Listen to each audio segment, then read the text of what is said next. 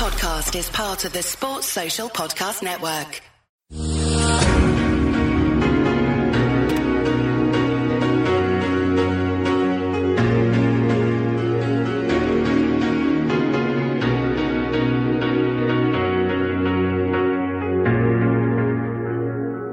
Hello, everyone, and welcome to the AI Premier League preview show. Two second half goals from Shaqiri saw the Reds overcome Manchester United on Sunday and return to the top of the table, sadly marking the end of Jose Mourinho's spell as United boss.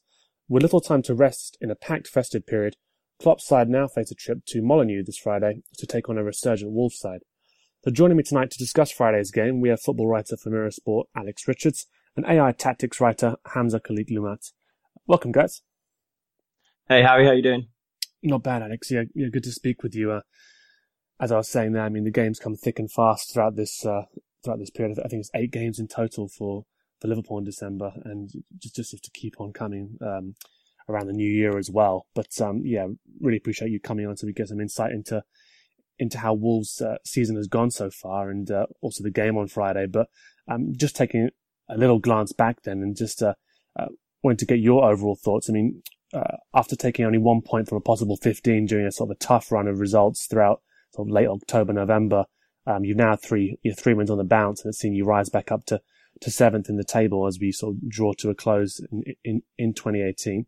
That's also the first time Wolves have actually managed three consecutive uh, Premier League wins in the club's history. So I just wanted to ask you what you've made of Wolves' return to the Premier League so far. No, it's been great. I mean, the, the, the real shame here is that Jose Mourinho has gone, of course, because we were ah. starting to that, starting to think we got a chance at sixth. Um, but but no, it's it's you know that horrible run of one point in six games is it's what happens to every team outside the top six. You know, it's at some point in the season you have this big dip, and and I think they've answered answered perfectly um, with the last three games it, it's one of those with Wolves coming up. There was a lot of expectation because they'd spent a bit of money and they'd done really well last season, and and you know they're kind of seen on the outsiders. Well, they've they've got links with George Mendes. You know, Ruben Neves wouldn't have gone to any other team in the Championship last year. And it's kind of right. So how well are they doing? It, it was never that Wolves were going to be in a relegation battle, but I always think that you have to be safe first. Get yourself as as good a, a position as you possibly can, and then build from there. And that's really what Nuno's philosophy has been that they always have to have to start from the ground up in every game, and that's how their season has started. They did a really good job in the early months. They've had this little blip, and now they've answered back brilliantly, and they're very well positioned. No, of course. I, I think it's interesting that there that you mentioned sort of Nuno. Every interview I've always seen with him, he, he has always appeared a really grounded individual, somebody who's you know, stressed the importance of hard work, and that there's there's only really one way out of you know, tough runs like the one you'd been on, which is just hard work on the training ground and, um, you know, hoping that things turn around, of course. Um, but it, it, almost seemed as though everybody else was determined to sort of talk to you, talk about you guys in terms of, you mentioned the Jorge Mendes, um, links there as well. And then the, uh, you know, this uh, t- term coined as well. So the, the best ever promoted side. And it, it, never seemed like Nuno really got wrapped up in all of that. Um, did Wolves fans really get wrapped up in, in too much of that sort of hype that, that seemed to um, follow you when you when you did get promoted as well? I, I think they were always. You get that section on social media where you know every every loss is the worst thing going and every win's the best thing going. Um, but I think generally it, it was just um, when they'd come up before, it was always we're in a battle now. But I think this time it felt different. It felt as though this was the start of something that they can build and and that it wasn't going to just be a relegation battle. Okay, it might be a difficult season, but it was always about getting that platform to build higher. And I think most fans appreciated that and they appreciate that you will have the difficult bits, but that you don't look too high above your station, so to speak. Um, that you look and you build. And I think that's the way most were looking at it, and that's certainly how Nuno was looking at it. You know, he, he spoke after the game against Bournemouth at the weekend, and he was asked the question of, you know, you're seventh in the league table. Now, will you be looking at the league table? And, and his answer was just quizzical. He just turned around and just went, um, I, I didn't look at it in the entirety of last season. So why would I bother now? Um, that's very much the way he is. It, for him, it's all about the process and doing things right will mean that results come. And I think that's a lot of how fans are seeing it now. They're seeing it as the side are doing well, they're they're performing well, they're doing the right things.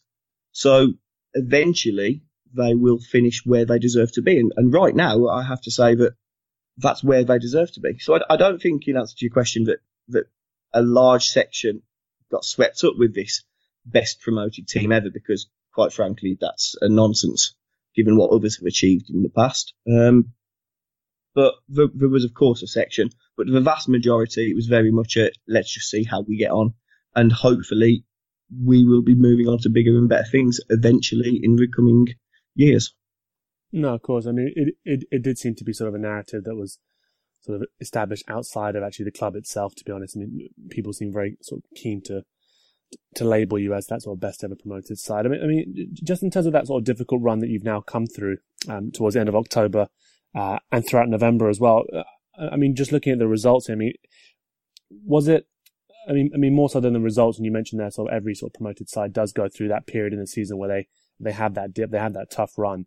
But was it sort of the fixtures themselves and sort of the opponents? I mean, the loss to Watford, uh, Brighton, was it um, uh, Huddersfield and Cardiff? Those sides where you you'd want to be gaining points against those those sides. Um, uh, unlike the fact that you've actually been doing very well against the top six sides um, this season that, that we'll come on to talk about. But was it the actual sort of, as well as the losses themselves, it was the sides who you actually were suffering those losses too that was of most concern? I think so, but I, I, think you also have to look at the way in which they lost. You know, the, the Watford game, they conceded two quick fire goals, and and that was it. That was that was the game. Two goals in 60 seconds. The rest of the game was was very much, to be quite frank, not a lot happened. It was rather a dull game. Um, but those two goals, there's three points, and Watford walked away, and that was that. Um, Huddersfield and Cardiff, of course, both were very disappointing performances. Both, you know, the side didn't perform. Um, Cardiff was actually the first game under Nuno that Wolves had taken the lead and lost, which which is quite a staggering stat. Um, Huddersfield was disappointing, and the Brighton away game was an, another one that has typically this season seen them play quite well. Um, I think of Leicester in the second game of the campaign. They played very well that day as well, but they just couldn't take chances, and you get hit with a sucker punch. Um, you know, against Brighton, it was a, a drag shot, and Glenn Murray was just in the right place at the right time, and he turns in. But hey, that's how the luck goes at times. You know, we had it at the weekend against Bournemouth.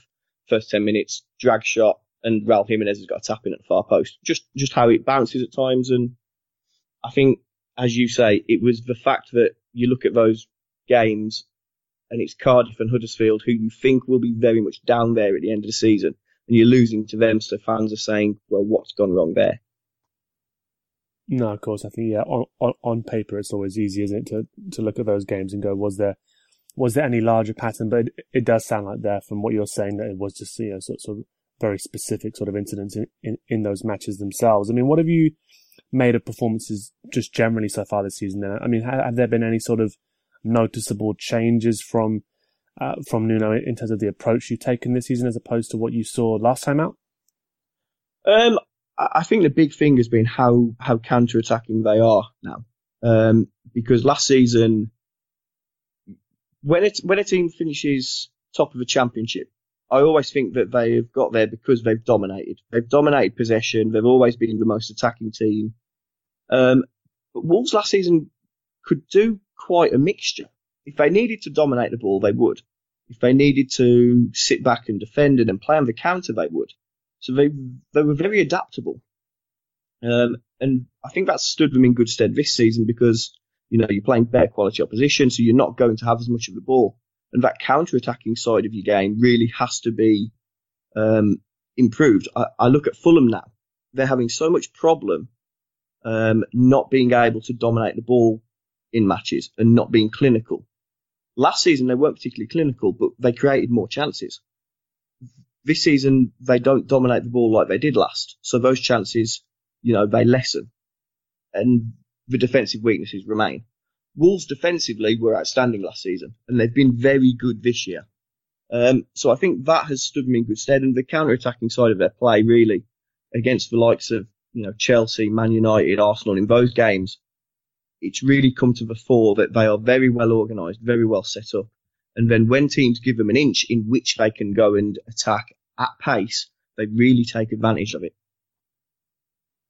Yeah, no, I see what you mean there. I think I, I think you, you, you do certainly see that among some some newly promoted sides, and that they do sometimes t- tend to have one main style of playing and then struggle to adapt when they are sort of posed different questions. But um, I think one thing you touched upon earlier on, and I think it is, is, largely responsible for some of the hype that you guys were associated with when you came into uh, came back into the league um, early this season. Of course, is some of the signings you made that that Mendes link that you mentioned as well. So you mean you know, names like Adama Traore, Rui Patricio, uh, you know, uh, uh, even Ruben Neves, of course, who we saw sort of light up the championship at, at times last season. Um, these sorts of players, even uh, Diogo Jota as well from Atletico Madrid, um, players that I guess previously you, you, you, wouldn't have associated actually wanting to join a newly, a newly promoted side, even even a side that want, you know actually wins the championship and uh, wins it at a canter as you guys did.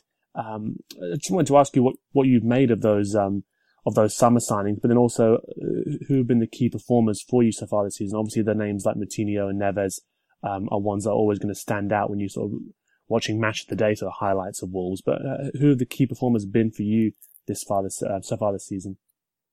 Yeah, well, as you, as you say, Moutinho and Neves are, you know, any any other side getting promoted, you wouldn't expect to see that duo playing for them. Um, they've both adapted their games this season. They're both sitting in midfield. Neves is getting through an astronomical amount of defensive work, which last season he didn't need to. This year he's adapted to it. Moutinho's a class act. You know, the little touches, the little ways he keeps play, he's, he's outstanding. Um, it's, it's a shame he's 32 and not 24. Um, if you're looking away from those two, you, Raul Jimenez up front. He's got five goals and five assists so far. He's ploughed that lone furrow as a striker on his own at times. Recently, he's had to play on the right, and he's he's adapted and he's done very well. Um, I also think that a couple of the players that really Nuno has come in and made better. Matt Doherty at right wing back, he's been excellent going forward and defensively. Conor Coady now playing at the heart of the back three. You know, when he when he originally was signed, he was a box to box midfielder, and he he never really fit, and he didn't really have a role at the club. Um, under Paul Lambert, he was playing at right back a lot, and he, he looked a, a square peg in a round hole. As soon as Nuno arrived, he, he put him at the heart of the back three, and his leadership qualities, you know, he, he plays 90 minutes and he doesn't shut up for the entire thing. He's always talking, always uh, cajoling those around him. He's been absolutely brilliant in that role for the last 18 months, and long may it continue. Um, and also, I think Jota now, he had a difficult start to the season. You know, he, he did really well last year, scored 17 goals, but his first couple of months in the Premier League, he found it difficult. He's just got back to form recently, and now unfortunately he's picked up a hamstring injury. Um, but hopefully in the new year, we'll see him and he'll be firing again. So there's a lot for Wolves fans to be positive about right now. No, yeah, I think I think you're right there. I, I mean, when you're talking about Neves, there, I, I, think it's. I mean, I think everyone sort of was aware of his talents on the ball, but I think what you were highlighting there in terms of the amount of defensive work he's getting through, I think that was one thing that surprised me a little bit. I was just wondering whether uh, how he would adapt to that sort of uh, intensity, but it it sounds as though from what you're saying that he is uh, he's up to the challenge there as well. Um, I mean, one player who I think is, I mean, he's obviously a um, he, he was the most expensive signing he brought in this summer in terms of Adama, uh, Adama Traore, and everyone knows what he can bring in terms of the the sheer pace that he has and the ability to sort of, I guess, impact the game off the bench, if you will, even late on against sides. Is that really how Nuno's used him so far this season, or have you been slightly disappointed in terms of the impact he's made? It's been a difficult um, adaptation period for him. I think um, you see that you see the players and you talk to the players, and and they're all very much enjoying it, and he's enjoying it with them. I think that has to be made clear. Um, but it's it's difficult for him. Um, his best spell under Tony Pulis at Middlesbrough. Many games he would play 45 minutes on the, the right wing and 45 minutes on the left wing. Basically, so he was playing up and down the touchline in front of Tony Pulis, and Tony Pulis was in his ear all game. Um, Nuno has tried to use him on the wing. He's also tried to use him as a centre forward. Um, it's not quite worked yet. I, I, don't think he's fully adapted to the methods of the way Wolves want to play. Um, they're very, they're very structured as a side, and you can tell when somebody hasn't quite learned that structure. And, and right now, I think that's the boat he fits in. He hasn't quite learned what his manager wants, what, what is required of him. Um, but there are, there are always those moments in games with him where he just gets the ball and he, he's, he's lightning in a bottle. He just runs at a defender and just streaks past him and he makes things happen. He causes havoc in opposing defences. If they can get him to do that for an entire 90 minutes, then they've got some player there. But at the moment, it's happening in fits and starts, and I, I don't think he's fully trusted just yet. Mm, no, certainly. I think definitely a threat on the counter. I, I remember when we were sort of dealing with Middlesbrough um, a while ago now, actually just dealing with the qualities that he has. I mean, just those, just that natural ability to run at players. It's he just skips past players. So, and, and so difficult to deal with. Like, it's like they don't know what to do with him at all. I remember uh, Man City for the start of the season. Benjamin Mendy he, he must have fronted Mendy up on the halfway line. And, and he didn't beat Mendy, but he took him all the way back to the edge of his penalty area because Mendy just kept dropping off and dropping off and dropping off and just allowed him to get across him. He's a frightening proposition for a fullback, but I, I sometimes think he doesn't realise what it is that makes him frightening. When he does that, he's potentially a world beater. No, for sure. I, I think it would, be, be, very interesting to see how, how he develops. And I think you mentioned there as well in terms of Nuno, hopefully getting him in, getting in his ear and sort of you know, really conveying to him exactly what his methods are and what he expects of him. It it will definitely be interesting to watch that. I mean, you mentioned Jimenez there as well, five assists and five goals since he's arrived in the summer. Um, obviously, you have the ability to turn that deal into a permanent one should you wish. Um, I mean, would you expect that to be how things go with him, or or is it still very much in terms of he, he has to maintain this sort of level that he's been showing recently? Um, throughout the remainder of the season? I think it'll be something that he needs to maintain. Um, the latest coming from that is he's said that he's looking forward to staying potentially, but he's aware that the club, you know, they want to take their time. He's he's okay with taking his time. I think they'll try and drive a bargain. If I'm being honest, they've got they've got a figure in mind that they want to pay, which I think they've always had with players, and I don't think that you know, if, if he doesn't achieve what they want him to achieve, I don't think they'll pay. I think if he continues his early season form in the second half of the season, then they would be foolish not to because he's brought so much to the team in his link play, in the way he can hold the ball, in the way he runs channels. He's been a terrific all round addition. But I think they're very shrewd businessmen in charge of Wolves right now. And I think they see that if they can get as much value for money as possible, then that's what they'll try and do yeah, try and ratchet that down from 34 million. I, I thought, I, think I saw was the quoted price, but yeah, as you mentioned, they're trying to try and drive the bargain if possible as well. I, I mean, I mean, one thing I saw uh, recently as well, uh, especially in that sort of sort of match reviews of the Bournemouth game as well, was that uh, Wolves have sort of started to play without a sort of defined striker with the false nine, uh, if you will. Obviously, um, three four three has been sort of played throughout the season for the majority of it, but Jimenez had been the main striker, hadn't he, for a while, but now seems to have moved out into a wide role. Um, and I saw um, the introduction of Gibbs White into the team as well in that false nine role. I mean, did you, did you want to talk a little bit as to the impact he's had recently? Yeah, he, he's been terrific. Um, for for an 18 year old to be given the responsibility he was given in that Chelsea game, um, when you know they've they've just lost five out of six and the questions being asked. And, and the big question was, does the manager have a plan B for when these times get difficult? And his plan B was to effectively to play Gibbs White as his, as the focal point of attack. And the young kid has, has done absolutely terrific. His, his movement, his, his energy, his, his quality on the ball, you know, to, to take it under pressure. And, and this is a, a young man who is, is looking at players like João Moutinho and he's saying to give me the ball. You know, at times there's a man on, on his shoulder. He, he doesn't care. He, he give me the ball. They give it him and then he deals with it. He's got the technique and the talent to do so. And he's been a real breath of fresh air. His quality in terms of taking it in deep positions and driving, driving them forwards. I think it's something that Nuno had thought Traore could do. And I think he's seen Gibbs White really excel at it. And now he's making himself a mainstay in the team. Um, as you say, Jimenez has had to move into a wider role to accommodate him. But I think it's, it's worked in terms of making the team that little bit more compact and that little bit more solid. Um, against Bournemouth at the weekend, Nathan Ake spent most of the game not marking anyone. He, he'd got 20 yards of space, but it didn't matter because when he had the ball, all he could see was gold shirts in front of him and, and he had to try and pick a pass through that. And I think it, Gibbs White has done outstandingly well. He's a very bright young man. He's a very talented young man. And I think if he keeps progressing and keeps learning, he'll have a very, very bright future. Hmm. You mentioned sort of last season, sort of no, noticing sort of the ad, the adaptability of the side in terms of you know, ha- having different ways to win games and things like that. And obviously, um, you just mentioned there sort of Gibbs White answered the question for uh, people who were sort of criticizing Nuno as, as, as to whether he did have a plan B.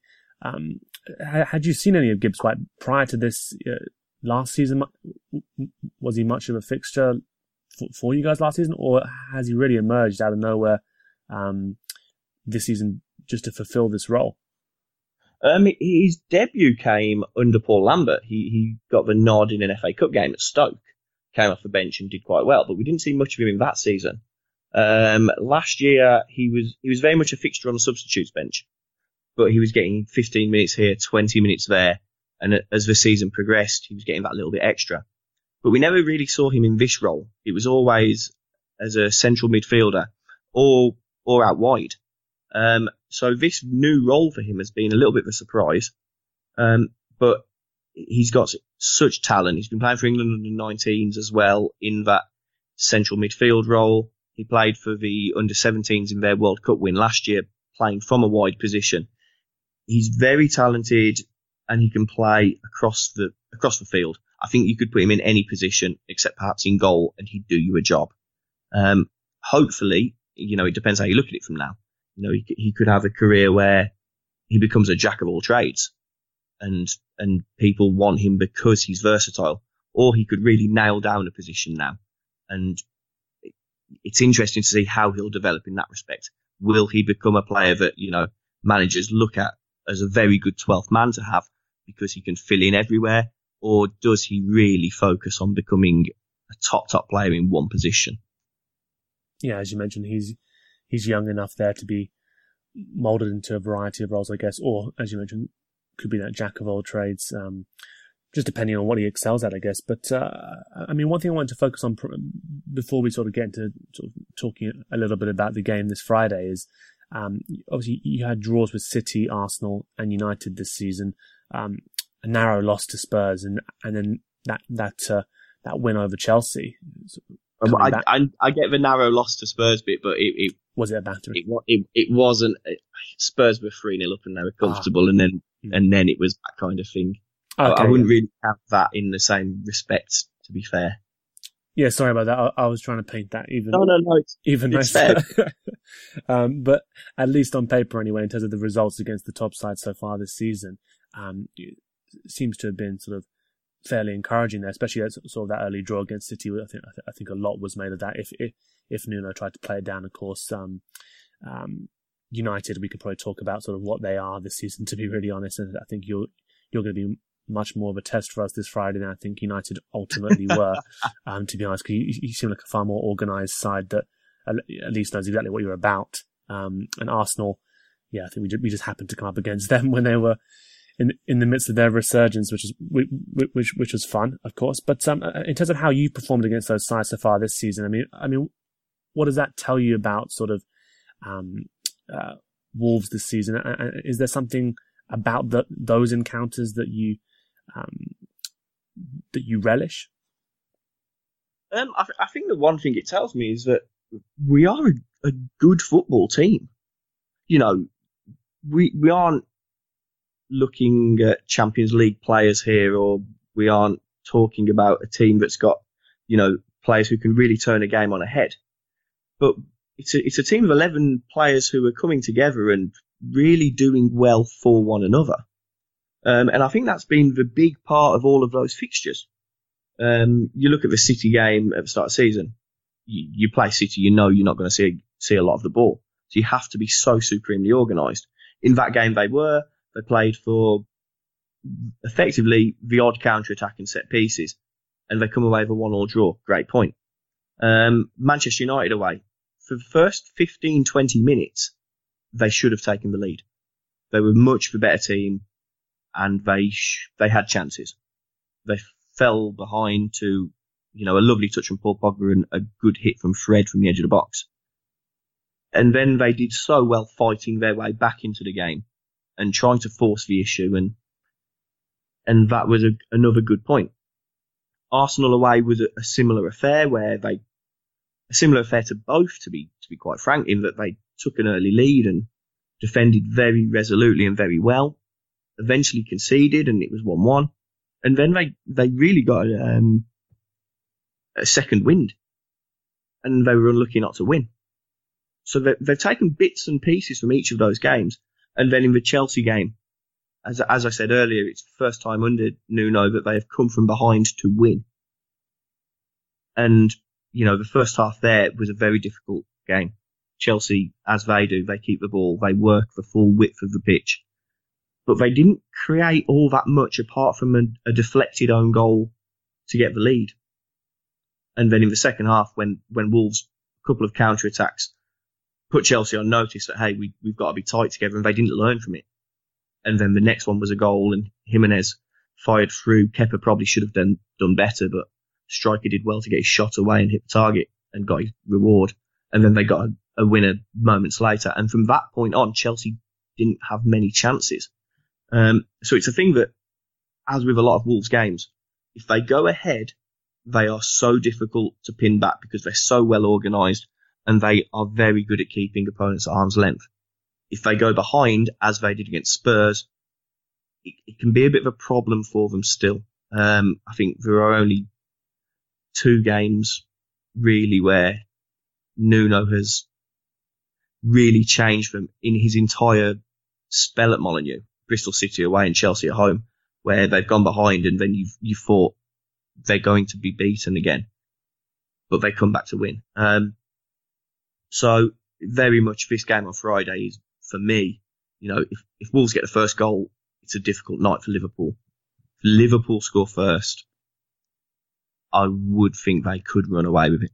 Well, that's, uh, I mean, that, that sounds simple enough then, doesn't it? go, go, go try and score first. But I mean, then based on those performances there, as you mentioned, then, I mean, how would you expect, you know, to approach Friday's game then? I mean, I think sort of last season Liverpool, I guess you, we were far easier to predict in terms of how we typically went went about winning games. You know, being a, a largely counter-attacking side, you know, f- focusing on counter-pressing heavily and um, still having some frailties in defence that meant that you you didn't really have the ability to try and you know, go one 0 up and sit in if we if we needed to, for example, um, or, or or just find different ways to win. I think obviously so far this season that's one thing we've seen, which has been so so pleasing, is that is that there's that we now have multiple ways of winning winning a game, which has been a, a difference for Liverpool sides in recent years. But um, yeah, I mean, how, do you expect Nuno to to approach this, um, knowing what you know as well about sort of um, the threats that Liverpool have? I I would think it will be very much um, the way the Bournemouth and the Chelsea games were. Um, I I would think it as always it will be three at the back it will be the wing backs and, and Neves and Moutinho sitting in midfield. And right now, given how the the Gibbs White situation with him doing so well in this false nine role has been, I, I would expect he will start. Jimenez will play from the right again. And the question, if with Diogo Jota injured, is who will play from the left. Um, I would think it will likely be Helder Costa. So the formation in that respect won't change that much. It, it will very much be the 3-4-3, or as I'd like to see it now, it's, it's effectively a 3-4-3-0 because there's no one up front. They come back. Gibbs White will get around whoever the holding midfielder is. And I think the, the two players that will have most of the ball on Friday night will be Virgil van Dijk and Dejan Lovren. And it will be about how Liverpool can start attacks from those positions. Um, which, which you obviously see more of Liverpool than I do, but for me this season, they've been far better at starting attacks from deep and, and having that little bit extra composure to their play. No, yeah, there's there certainly seemed to be, to be more patience about Liverpool this season.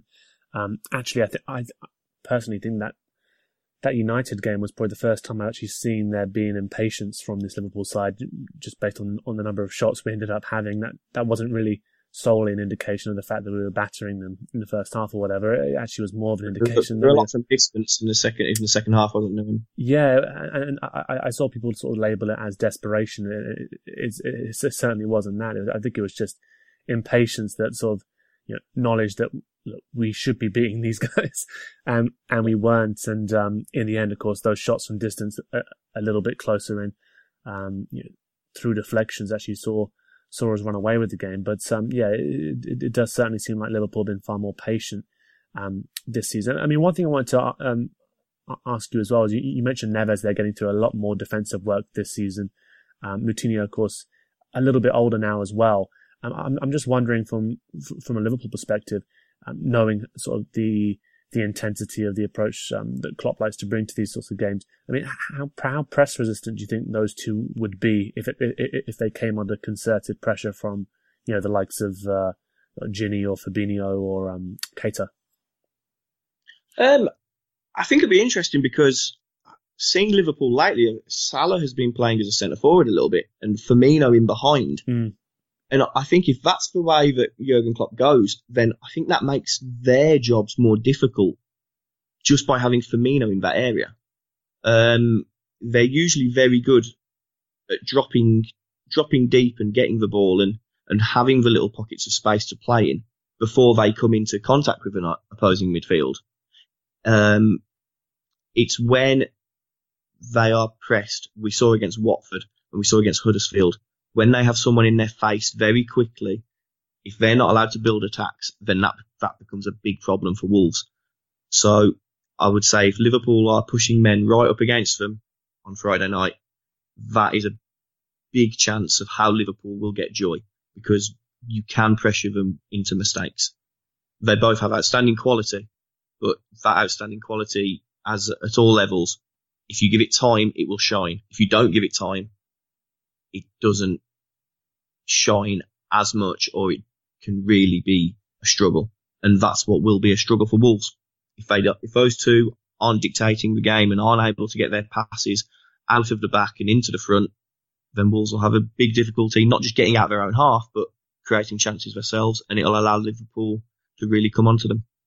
Yeah, I imagine that would be sort of a key area focus, sort of key battle for um, for the side on Friday as well. But uh, I mean, just before I get, I get, your thoughts on the prediction itself, I'll try and put you on the spot there as well. Um, I just wanted to ask you, sort of, uh, trying to get sort of rival fans' opinions of of of how you think Liverpool have been doing this season. It's, it's just interesting to hear people's different perspectives on it from the outside in, um, and if there's any player in particular that you sort of particularly not looking forward to uh, de- dealing with this Friday, or is it just sort of the usual names that crop up?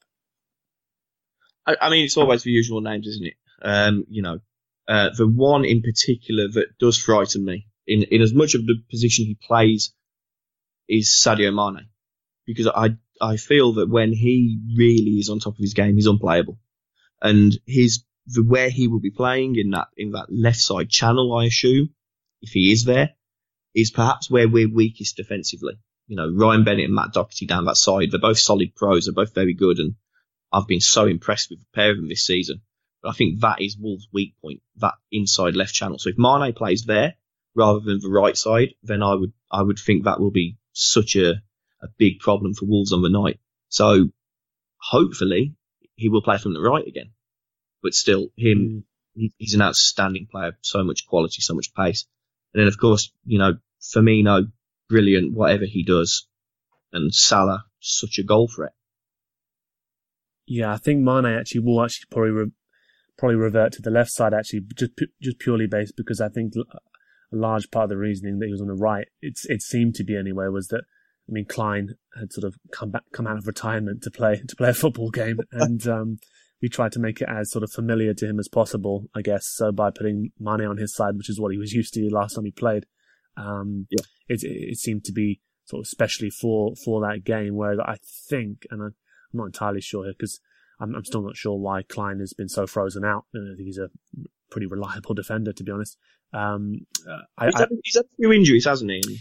He, he? he did have a very bad injury, sort of um, the uh, throughout last season, to be honest. But he's he's been fit for a while now, is what I, I was under the impression. I, it did seem to be very mysterious that he's played about what two games or two or three games in best part of the season and a half. So uh, a little bit of mystery around sort of why he's he's not played as much. But yeah, I, I think we were all very impressed about how he managed to come back in and actually play to the level he did against United. But I, I would imagine Milner's going to come back in, um, and maybe maybe do a job at right back just while we wait for wait for Trent to get back. I think he's he, he should be back um, uh, after the Wolves game. So I'm, I'm, not too sure there, but yeah, I think that, that could mean Mane's back to the left. So yeah, I think that's going to be that's going to be an interesting battle to watch then as well. If that's where you mentioned there's there's a particular weakness. Um, all right then, just to put you on the spot then, Alex. I mean, I mean, what would you go then for uh, a prediction for for Friday's game?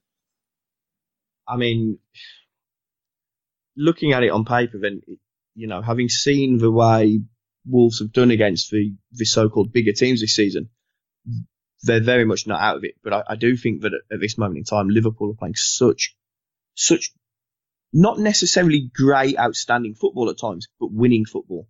They they know how to win right now, and and they look confident in every game they go into that that they can win it.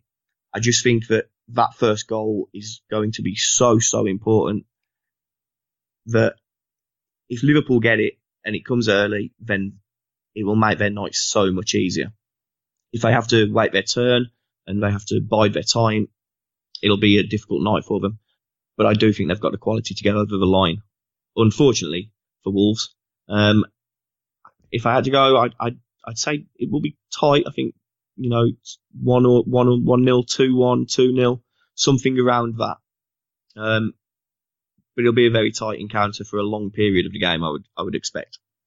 Yeah, one of those score lines that I think Liverpool fans used to have a huge amount of anxiety about last season because we just didn't think we were possible, uh, actually able to to get them because because our defense never used to be good enough for us to sort of ride out on a 1 0 or even a 2 0. So, yeah, I, am actually anticipating a very tight game, um, just based on sort of the the games I've seen of yours so far this season as well. But um, anyway, Alex, thanks so much for all that insight there on Wolves. I think I think it's been, it's been really really interesting to see sort of how you guys have taken to your return to the Premier League, and um, obviously wish you all the, all the best for the for the remainder of the season. J- just before you go, I just want, just want to ask you if if you had anything that you'd like to uh, like to plug.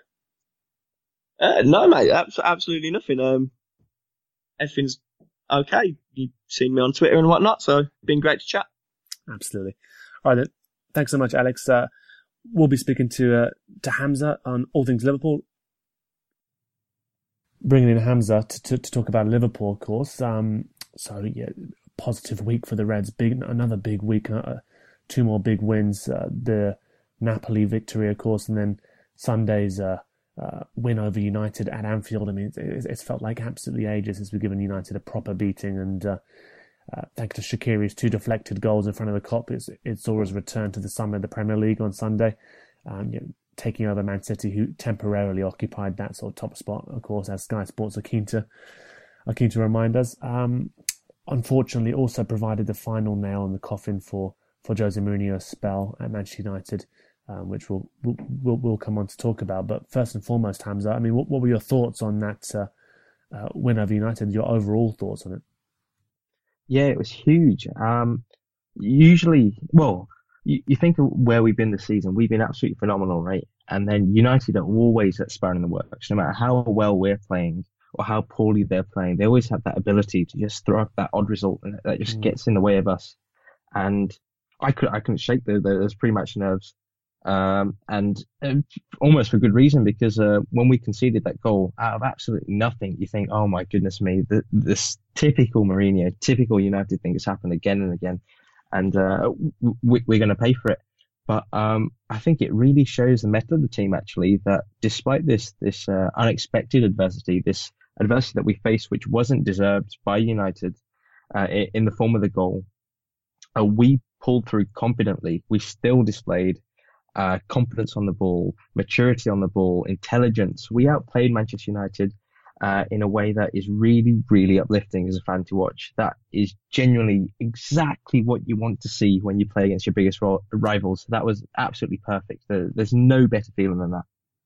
No, of course, yeah. I think I mean, as I said myself, I mean, it's it's it's been a while. It, it's it's felt like ages since we've actually managed to beat United, especially Mourinho. I, I think I saw a stat something like that. It was our first win over um, a side, a Mourinho side in the league uh, since 2007. I think it was at Anfield, which is kind of staggering if that was actually if that actually was valid or not. But um, I mean, yeah, as you mentioned, he, he's always been very adept at, uh, despite maybe not being able to string string together a sort of a run of performances, a, a run of results in recent years, as he, as he seems to be on the decline. Um, just those one-off games that we know he's good at, sort of putting the roadblock up. And as as you say, after that first twenty minutes where we absolutely pummeled them, uh, but didn't get the goal necessarily, immediately I was a little bit worried. And yeah, you, you mentioned it yourself, that scabby goal from Lingard, of course, with Alisson making the error after a, a whole week's worth of sort of you know, crazy praise for him, even though he has been brilliant so far this season. It did feel like it was uh, one of those days again. But uh, as you mentioned, yeah, I, I think we, we have seen a, a, newfound patience from uh, from Liverpool this season. If uh, I just want to ask you on that, I mean, I, I felt this game actually, despite what I guess the prevailing narrative is about us this season, I felt this game actually did showcase us probably being a little bit more impatient than we've ever seen so far this season, just because I, I reckon we, we knew we should be beating this lot. Um, I think we saw that in parts of the second half. I definitely agree there. But I think what we saw in the first half was we were a lot more patient and a lot more probing. And if we think back to a few, I, I accept that yes, we definitely felt the need to, to attack. We definitely felt we felt it was incumbent on, upon us to win the match. Mm. But if we think back to games against low blocks, say, I think there was a Burnley one at Anfield uh, two seasons ago, and I remember the game because Emre Can was just taking pot shots from outside the area. And that's not what you want to do uh, when you're trying to break down a team uh, that is sitting in that low block and you're trying to pressure them into mistakes. In the first half, that first 30 minutes, we pre- uh, we pressed them phenomenally well. Uh, we worked space really well. The goal was really, really worked well. That, that's something that you see a Man City do. Uh, usually Fernandinho will pick the ball up and play a diagonal cross in behind, and one of the wingers, usually Sterling, will, will, will come in and score. I think that was uh, we were really patient. We we were intelligent in that first 30 minutes, but I, I do accept once we conceded the goal, there was a certain nervousness. Yeah, we need to try and force it. We need to try and score. But in, in some senses, that that's good that they didn't go into that sort of passive thing where the midfield uh, moves the ball around side to side uh, and try to look for some openings, but aren't really that uh, aggressive or risky. You want to see that risk uh, risk taking on the ball. That's why we have Shaqiri. That's why Fabinho and Keita's inclusion was so uh, so influential. I think so. I think that's actually a good thing. Even though we did probably take a few too many pot shots from the the 45th minute to uh, the 65th, that's okay. Uh, I think it's, it's, it's showing that the team is developing and it's, finding new ways to work through different challenges. No, certainly. I think yeah, it's it's it's, it's one thing I was speaking with Alex about in, in in the first part of the pod. Of course, is Liverpool being far more adaptable this season, finding new ways to win. Um, of course, in this game, the the new way we we found to win, of course, was Shaqiri coming off the bench. Uh, he'd mentioned in in the post match interviews that he was sat on the bench there, looking at these pockets of space and thinking I, I can get into those, I, I, can take advantage of those. Sure enough, he comes onto the pitch. Uh, very very busy cameo from him. Um, you know, two deflected goals. You know, brilliant needle there, of course, as well in terms of the celebration, everything about it. Um, you know, Gary Neville having to commentate on it as well uh, after sort of earlier in the season, sort of criticizing him having to wear his shirt, etc. Brilliant, brilliant stuff. I mean, uh, to, to the Shaqiri then, complete bargain to the 13 million pound from Stoke, really showcased his worth so far this season. He's becoming a almost a, a little bit of a cult figure this far um, so far this season, isn't he? Yeah, definitely so. I mean, when you pick up a player for that much, and they and we know he has Champions League experience, we know he has Championship winning experience uh, in the Bundesliga. Uh, we know he has international quality. I think he saw that bicycle kick at the oh, Euros yeah. or World Cup. I can't, I can't remember which one, but it is a really big goal. And um, when you when you've got the propensity to, for a player to do something like that, of course they're going to pick up fans. And the way that our fans are at the moment, if you're just doing any any little bit of magic like that elastico that he did uh, in the corner against Ashley Young, that, oh, yeah. stuff like that, it, it just that's how you, you, get fans to warm to you. And he's definitely going to become a cult figure. Uh, two goals against Manchester United. I mean, that that's it. You, are immortalized, right, in in Anfield folklore for winning the game.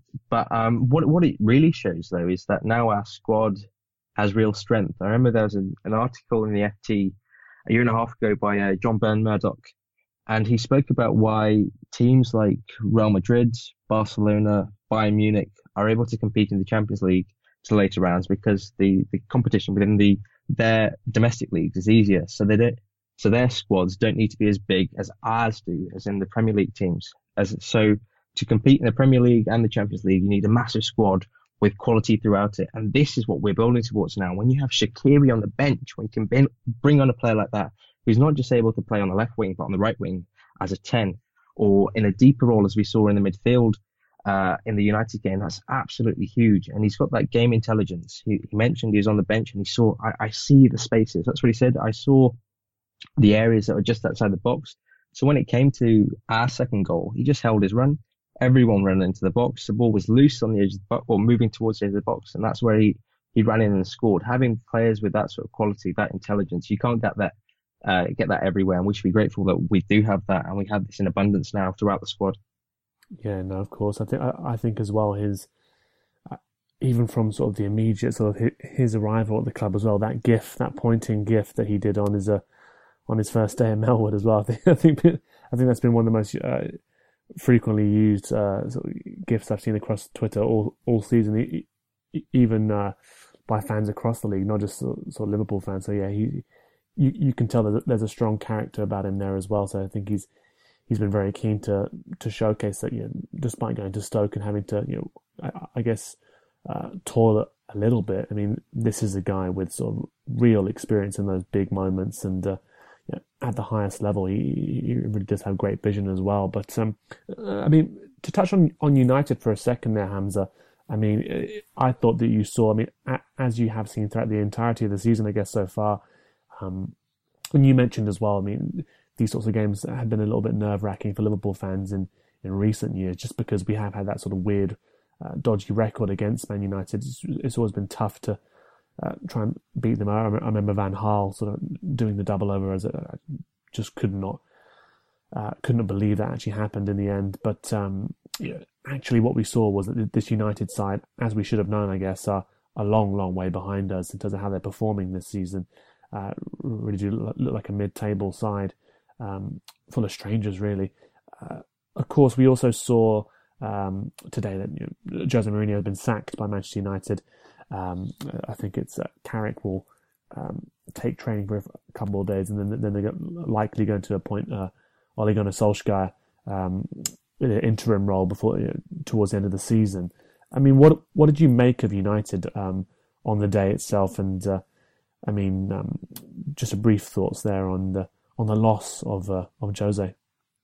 Um, I think United when we played them, they were usually if you come to Anfield and you want a result, you, you can be negative, you can be defensive, but I think they're actually too defensive. So if you look at a game like Brighton, they played with that 4-5-1 and that mid block really causes problems. Our midfield really couldn't get on the ball. Uh, well, when they did get on the ball, they weren't able to play through into our forwards. Our forwards, although they, they stood against the uh, United defence, uh, if one of them dropped off, as Firmino and Mane did, they were afforded space, were able to play. I think on a fundamental level, they got their tactics wrong and they underestimated a few players of ours. They probably expected Henderson to play. And then Fabinho came in, and not many people, well, it appears, not many people uh, are aware of his on ball abilities. And he was able to dictate the game. He controlled it. Wijnaldum was phenomenal.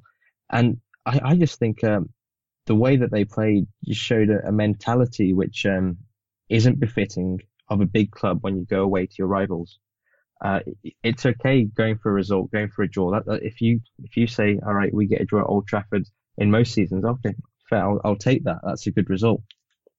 But playing in the manner that they did uh, is not befitting of the club, and I think that that that tells you that um, some of the players there aren't good enough for Manchester United, but also that what Jose Mourinho's direction was at that time uh, was also not right for Manchester United. So I think it's the the right decision uh, in this moment. But the, the things that led to that, um, when it comes to Mourinho not being backed in the um, the summer transfer window, uh, are issues that Manchester United as a club and fans are going to have to look at and say this is something that they need to address. But uh, with regards to us, Um, it doesn't really matter who's Manchester United manager right now. They could have any manager in the world. They put uh, their their first strength, their, their full strength team out. There. so still going to get battered by us. We're that good at the moment, and I think we should we should enjoy that moment, be, uh, enjoy this moment because we're so much better than them. Hmm. And one player I thought who has obviously I think he really established himself um, even further on Sunday with the performance that he put in. You, you mentioned that beautiful pass that he he played through to Mane for the for the opening goal is is Fabinho, of course. Um, it's taken him a bit of time to establish his way or work his way into this midfield in the Premier League, uh, but now it does seem that he is uh, becoming an ever sort of a ever more permanent fixture in that midfield setup, uh, alongside Keita, who's coming in next to him as well. Um, what have you made of Fabinho in that role in, in recent weeks? I mean, it's lo and behold, it seems that the more games he's had there, the uh, the better he's performed. Yeah, definitely. I think in his his first few games, we could see that off the ball, he was absolutely phenomenal. Pressing monster, winning uh, duels aerially, um, uh, playing balls, um, and, and, not sorry, not playing balls, um, but being able to recover balls, uh, make, making supporting runs, that sort of thing in midfield is exactly what you want to see in terms of off-ball performance. And then in the Red Star game, I think the first game he was fantastic at home. But then we saw against Arsenal, he struggled on ball, which is to be expected when you've only played one Champions League game uh, at home against a team like Red Star, uh, and then you're put into a really high-paced, competitive Premier League game against Arsenal. But it's taken him a few weeks, uh, and now he's got up to speed. He really, really looks good, both on ball and off ball now. He looks like a rounded player. And it's not just that typical sort of defensive midfielder. So we've always talked about how uh, we wanted a replacement for Mascherano. He has that quality uh, to break up uh, opposition attacks, to win aerial battles, to win tackles. There's key moments, uh, but also uh, to add to the team in a creative sense. And we've needed that as well, some direction from deep. Uh, he's been really, really important, and I can see him playing more and more of a role as the season goes on. But um, whether he's going to play every every game now until the end of the season, I doubt. I think uh, Klopp is still going to rotate. Um, we still have good midfield options, so that that is cool.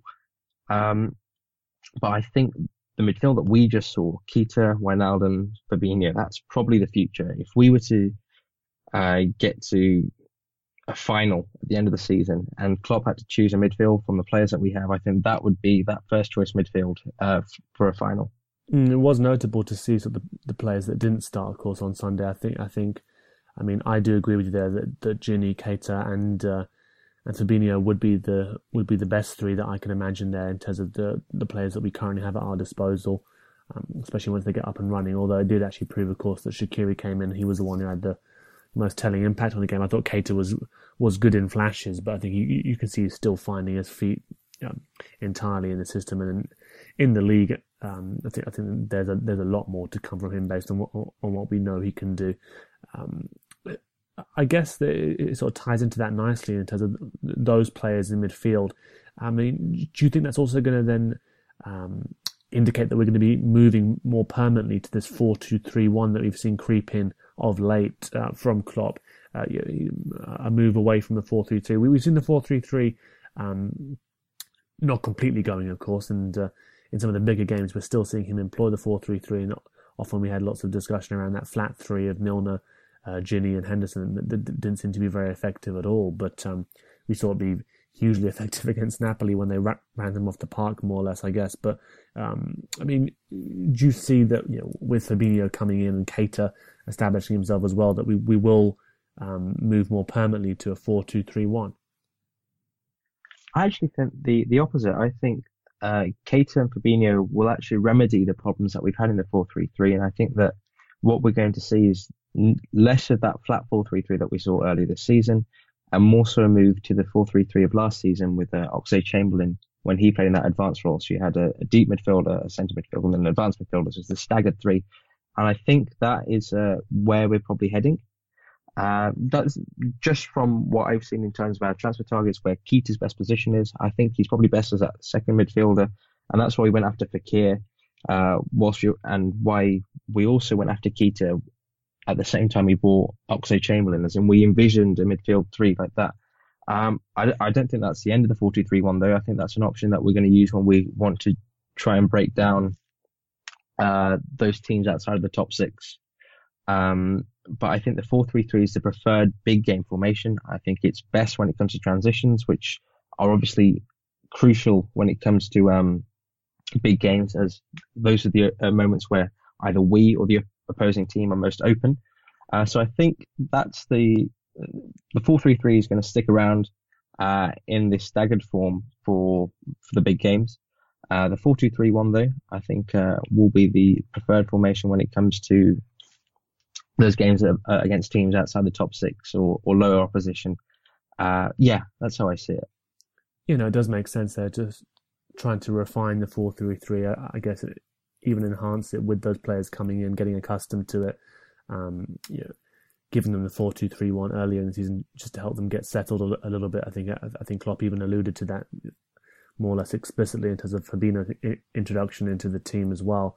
Um, I mean, one player who we've seen sort of uh, say struggle with in some games, but also sort of wrestle with this new role that he he, he sometimes has this season is Firmino, of course. I mean, not playing as as um, as often as a I guess a central striker as we saw last season, um, playing a bit more withdrawn um, from time to time, um, almost back into the number ten that he was he was um, every now and then in his in his Hoffenheim days. I mean, we've him contributing a lot more, especially in that United game. I, I, thought that was one of his most effective ones we've seen of late. I mean, what have you made of his sort of um, I don't want to say transformation, but sort of um, his adaptation to that new role that he's clearly been challenged with this season?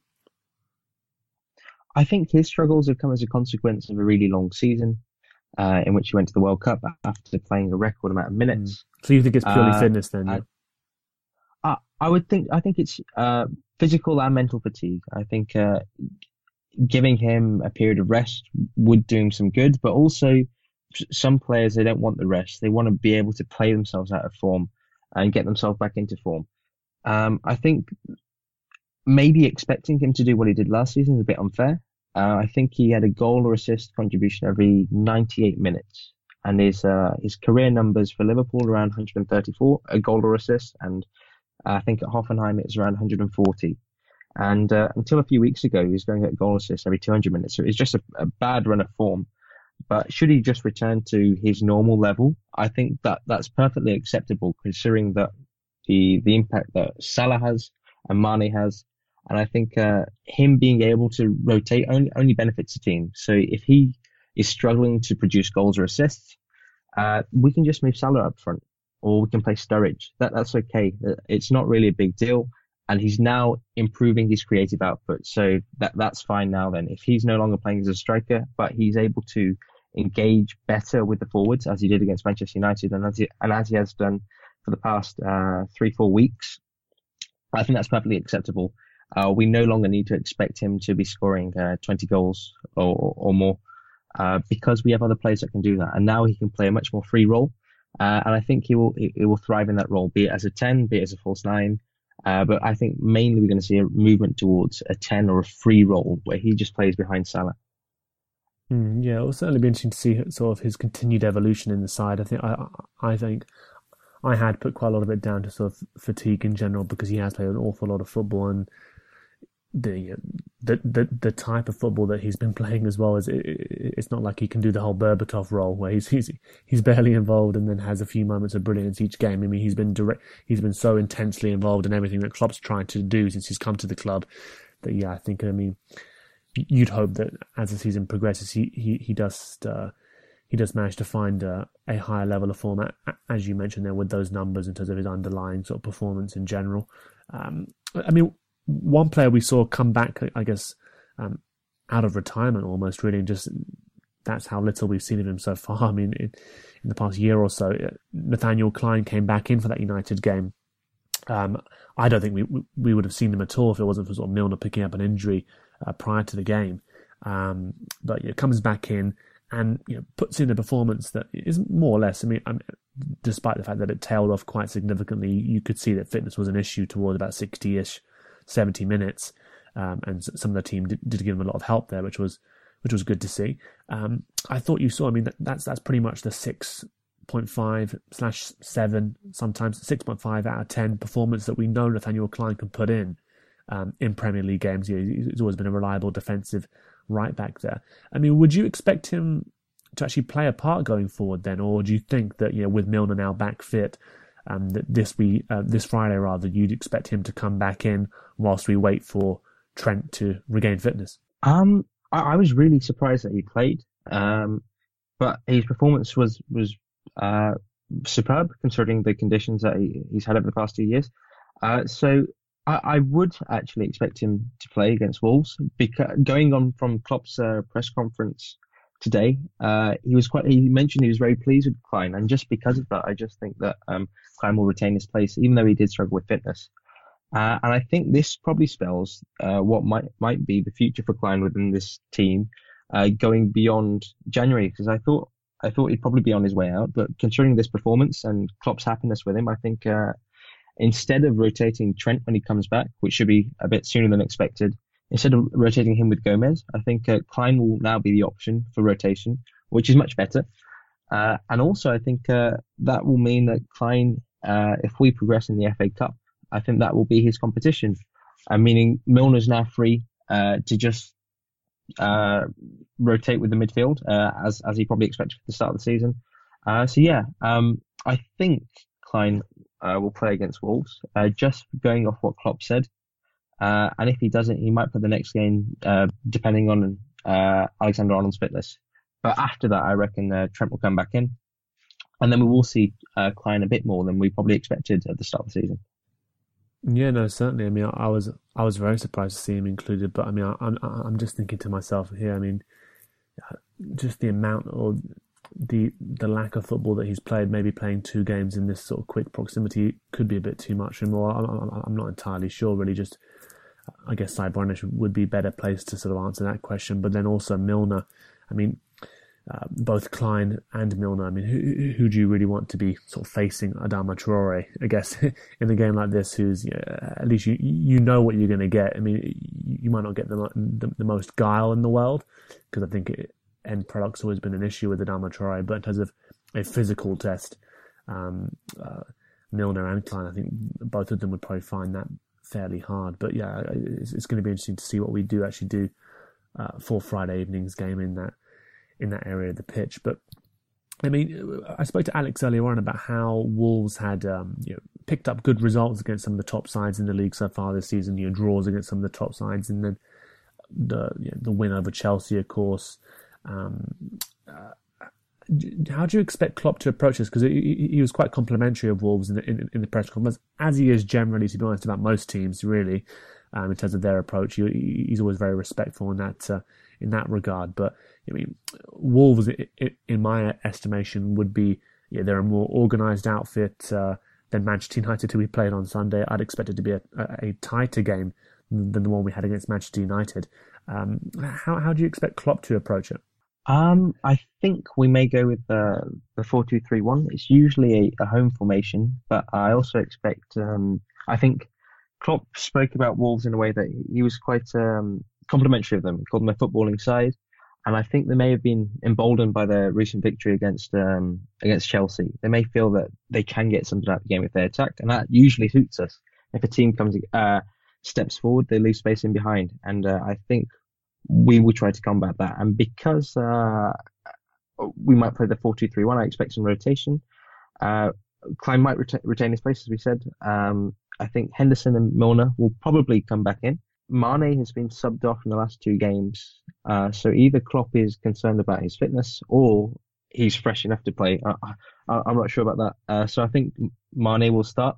Maybe I, I remember we saw um, against Burnley, Sturridge and Origi started as the two. So I do expect some considerable rotation for this game, uh, but probably not too much. Maybe Shaqiri will start. I think he's definitely earned that. Um, so yeah, I, I, see a number of changes. Um, but still retaining uh, a, a, level of strength. So, yeah, I, am not entirely sh- sure completely uh, what we get what we're going to set up with because uh, Klopp is looking to manage the, the, squad, but because we have a lot more rest than uh, than this time last year, I think we can still probably expect to see Salah starting. uh, yeah. Yeah, we typically see quite a lot of quite a lot of rotation from Klopp throughout this period. I, I, I know we certainly did last time. Last time round, I think he, he, he learned the hard way from his first sort of, sort of festive period in the Premier League. So I, I'd expect to see quite a few changes as well, whilst whilst also showing respect to Wolves. I mean, on the subject of of, of respect for Wolves, I mean, uh, we talked about Neves and and and Jota and and and Jimenez, of course, who's uh, enjoying a good run of form lately as well. I mean, who would you see as the key threats from uh, from Wolves?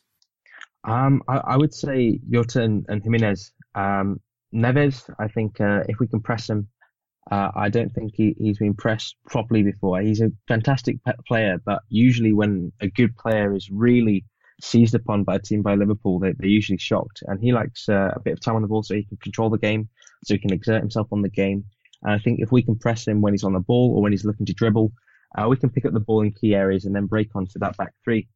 Uh, usually back back threes don't fare too well against us. Uh, but I think uh, Keita will also probably drop out as well.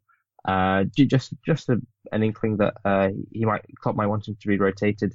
But I think that threat will come down uh, from Jimenez and Jota, and then Adama will probably come off the bench. And he, he is a mercurial player. He has unbelievable pace. He has unbelievable skills in one-on-one situations.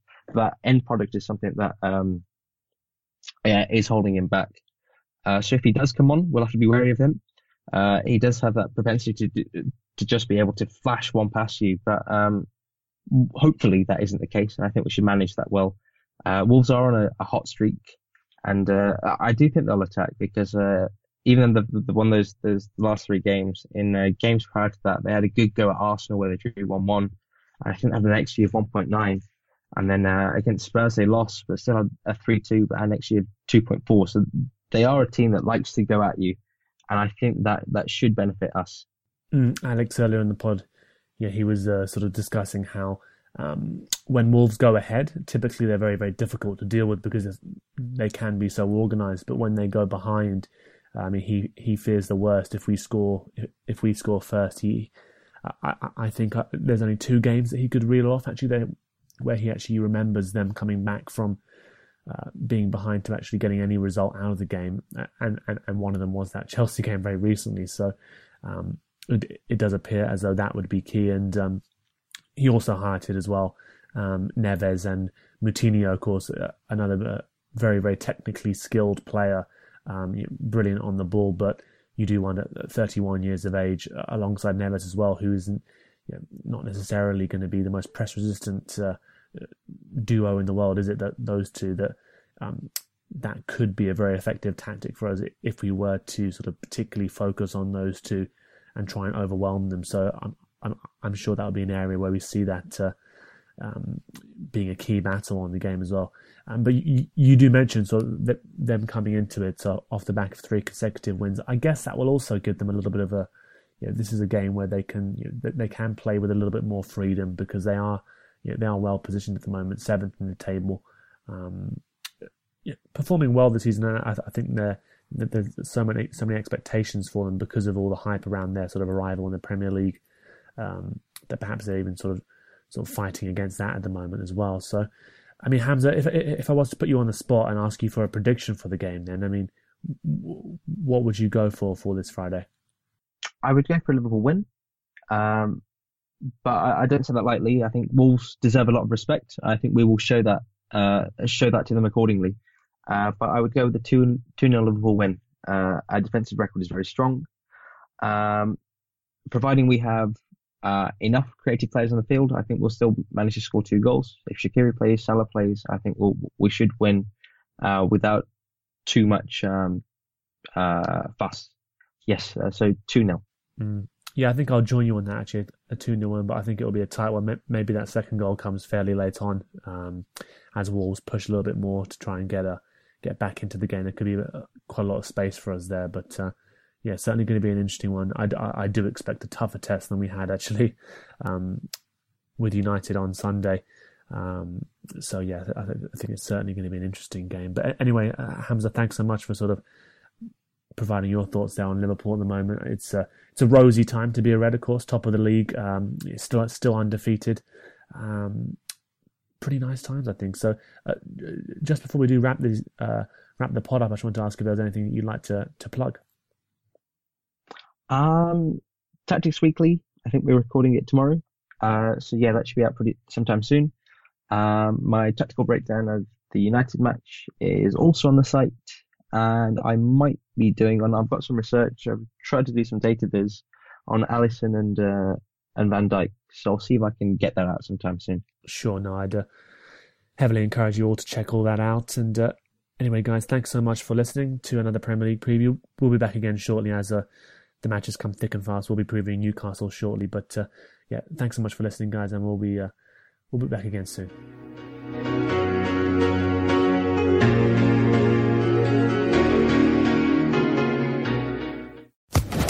Social Podcast Network.